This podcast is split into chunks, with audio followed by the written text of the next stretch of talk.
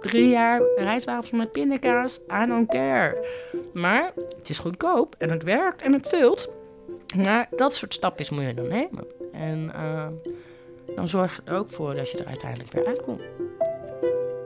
Ik ben Gerry van Bakel en je luistert naar de podcast Geen rode cent, het vervolg.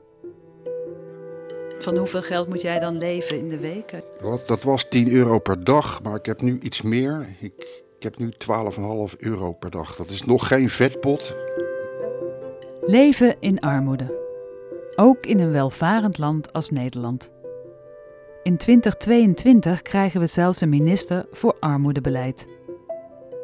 Hoe gaat het ondertussen met het Leidse armoedebeleid? Twee jaar geleden ging de gemeente over op een nieuwe aanpak. Meer focus op maatwerk en minder algemene regelingen.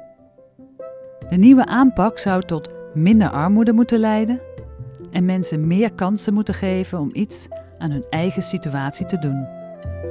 De vraag is: is dat gelukt?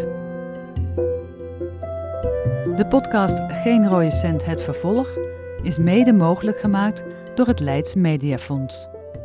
De podcast is terug te luisteren via de website van mediapartner Lokale Omroep Sleutelstad en natuurlijk via je favoriete podcast-app.